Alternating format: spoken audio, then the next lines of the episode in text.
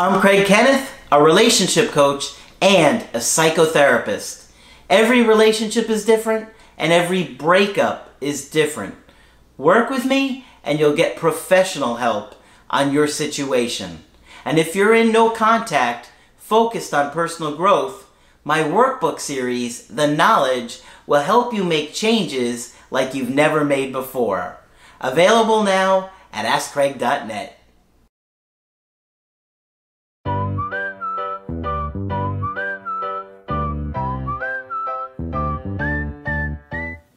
Hi there, I'm Coach Craig Kenneth, And I'm Coach Victoria. and today we're going to be talking about dumped by someone you're not even dating.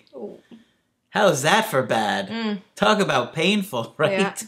You're like, all right, so how can you get dumped by someone you're not even dating? Well, believe it or not, it kind of happens, right? Mhm, Like, We're gonna explain. yeah, we're going to talk about this today.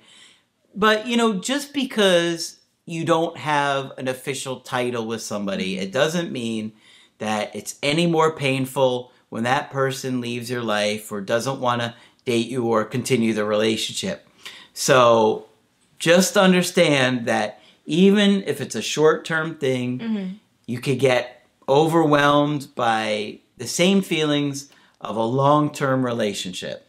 Right. And there is a name for these types of relationships, and this is kind of a slang term, Mm-hmm. but situationship Okay. is the term. So this basically means a relationship without clear boundaries that are discussed and agreed upon. And also in these types of relationships, people tend to do a lot of the normal things that couples do just without the commitment. Okay. Mm-hmm. Now, I think a lot of times these relationships are like when one or both the people aren't really ready for a relationship or commitment. Maybe it's still early. Um, maybe the interest just isn't there yet, you know, for whatever reason. Um, one of the people is afraid of getting into a commitment, could be somebody with an avoidant attachment style. And the idea of putting a label on it can really freak some people out. Exactly.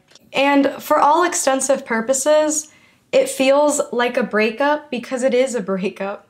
That connection and attachment that you had to that person is real. And sometimes getting dumped by somebody you're not even dating can hurt more than getting dumped by somebody that you were dating. Yeah. So if you think about your past relationships and you're in this situation right now and it hurts more, don't be alarmed. This could be normal a normal response because that connection was in fact real. Yeah, you don't need a label mm-hmm. to feel the loss of a connection, right? W What does a label mean? I mean, it can mean something, mm-hmm. but it doesn't mean that you didn't have a connection or that it wasn't any more authentic. Right. And the beliefs that you can have behind it really impact you, right?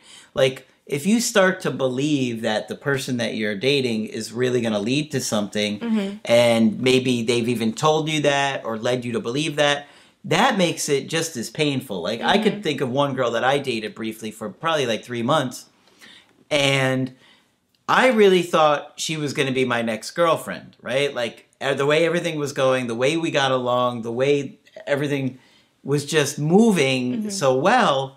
I expected us to be like in a long term relationship and that she was going to want it. Mm-hmm. So I was like pretty shocked and hurt when all of a sudden she broke broke it off with me. Mm. But I didn't realize that she had liked somebody for a long time before she started dating me. So there was somebody in the background, and I guess he hadn't shown any interest until mm. he found out she was dating someone. Yeah. But I'm sure that felt real just Oh, as yeah. much as a real breakup would. It did, and it was like, Yeah. why am I so upset about this? Yeah, right? I didn't date this girl very long. And you might be feeling that for yourself, like I shouldn't be this upset. We weren't even dating. Mm-hmm. So you might be invalidating yourself at the same time as others around you might be invalidating you, saying, "Oh, you guys weren't official though," or you know, "Get over him. You guys weren't even dating," or "Sorry that fling didn't work out." So you want to make sure that you're addressing it as it is, as real as it was to you, and not to minimize it, because it can be easy to minimize something that doesn't have um, a official label to it, Mm-hmm. but it doesn't make it not real and it doesn't make it not a true connection. Yeah, so you gotta have to Mm-hmm. grieve it like a long term relation and relationship, and understand that it Mm-hmm. would be healthy for you to grieve it and to mourn it and to experience those feelings that we would want you to do. Talk about it Mm-hmm. when it's a long term situation, you know. But the person's mental health is going to impact their ability to stay with you, right? So if something's going on with them and they aren't able to communicate with you what's bothering them or what is going on with them, you know, you're not going to really know. It's going to be frustrating because you're going to be sitting there wondering mm-hmm. what these reasons are. And a lot of times you feel like it's you, like you've done something Yeah. wrong, said something wrong. Mm-hmm.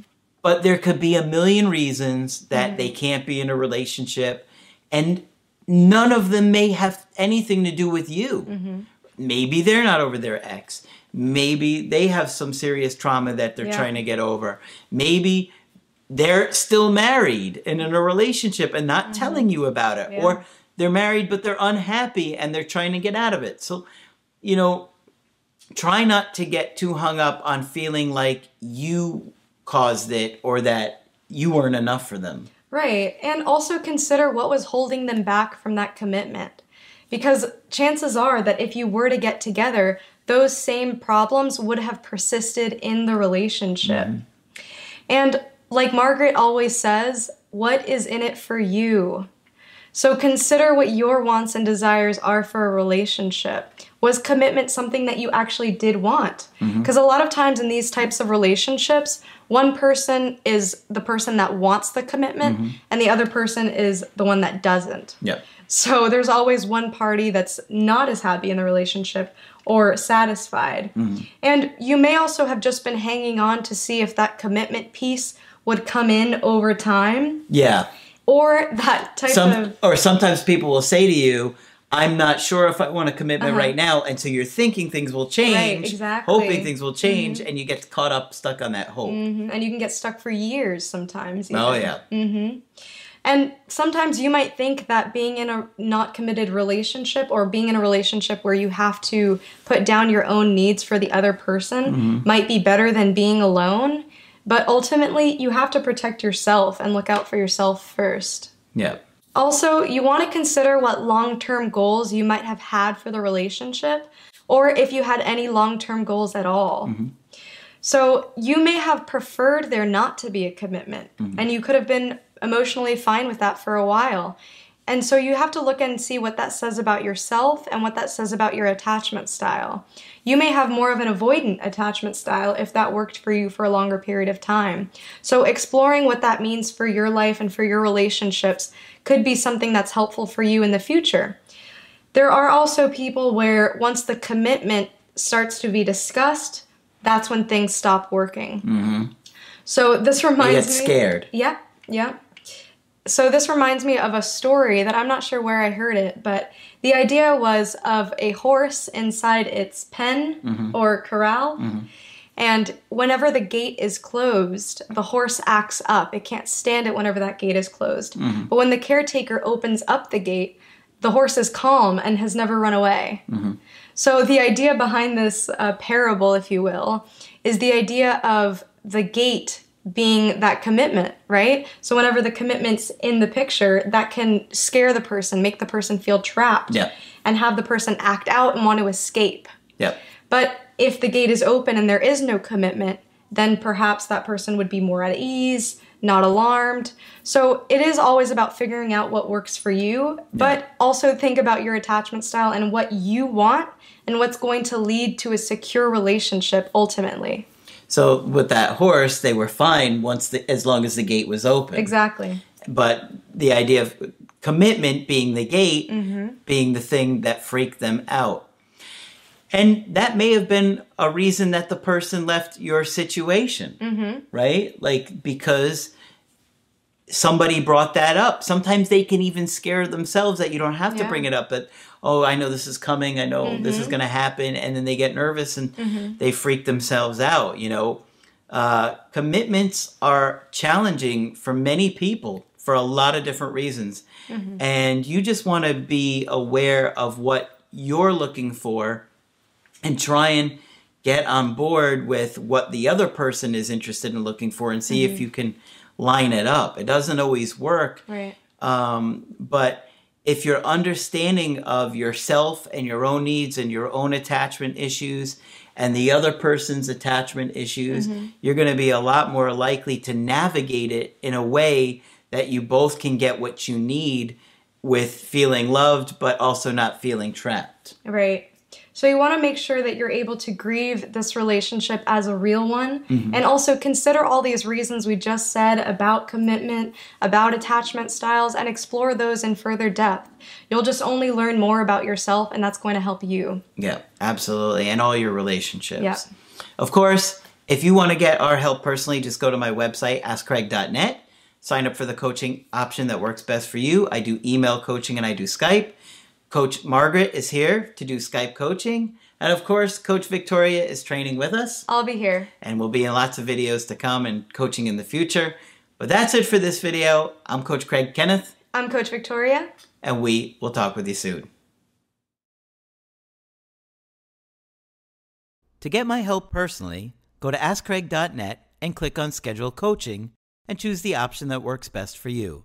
I do email coaching or Skype. To schedule a coaching with Margaret, click on Margaret on the top of the page and order a Skype with her. For the Knowledge Creative Healing course, click on the link at the top of the page and click Get Started Now.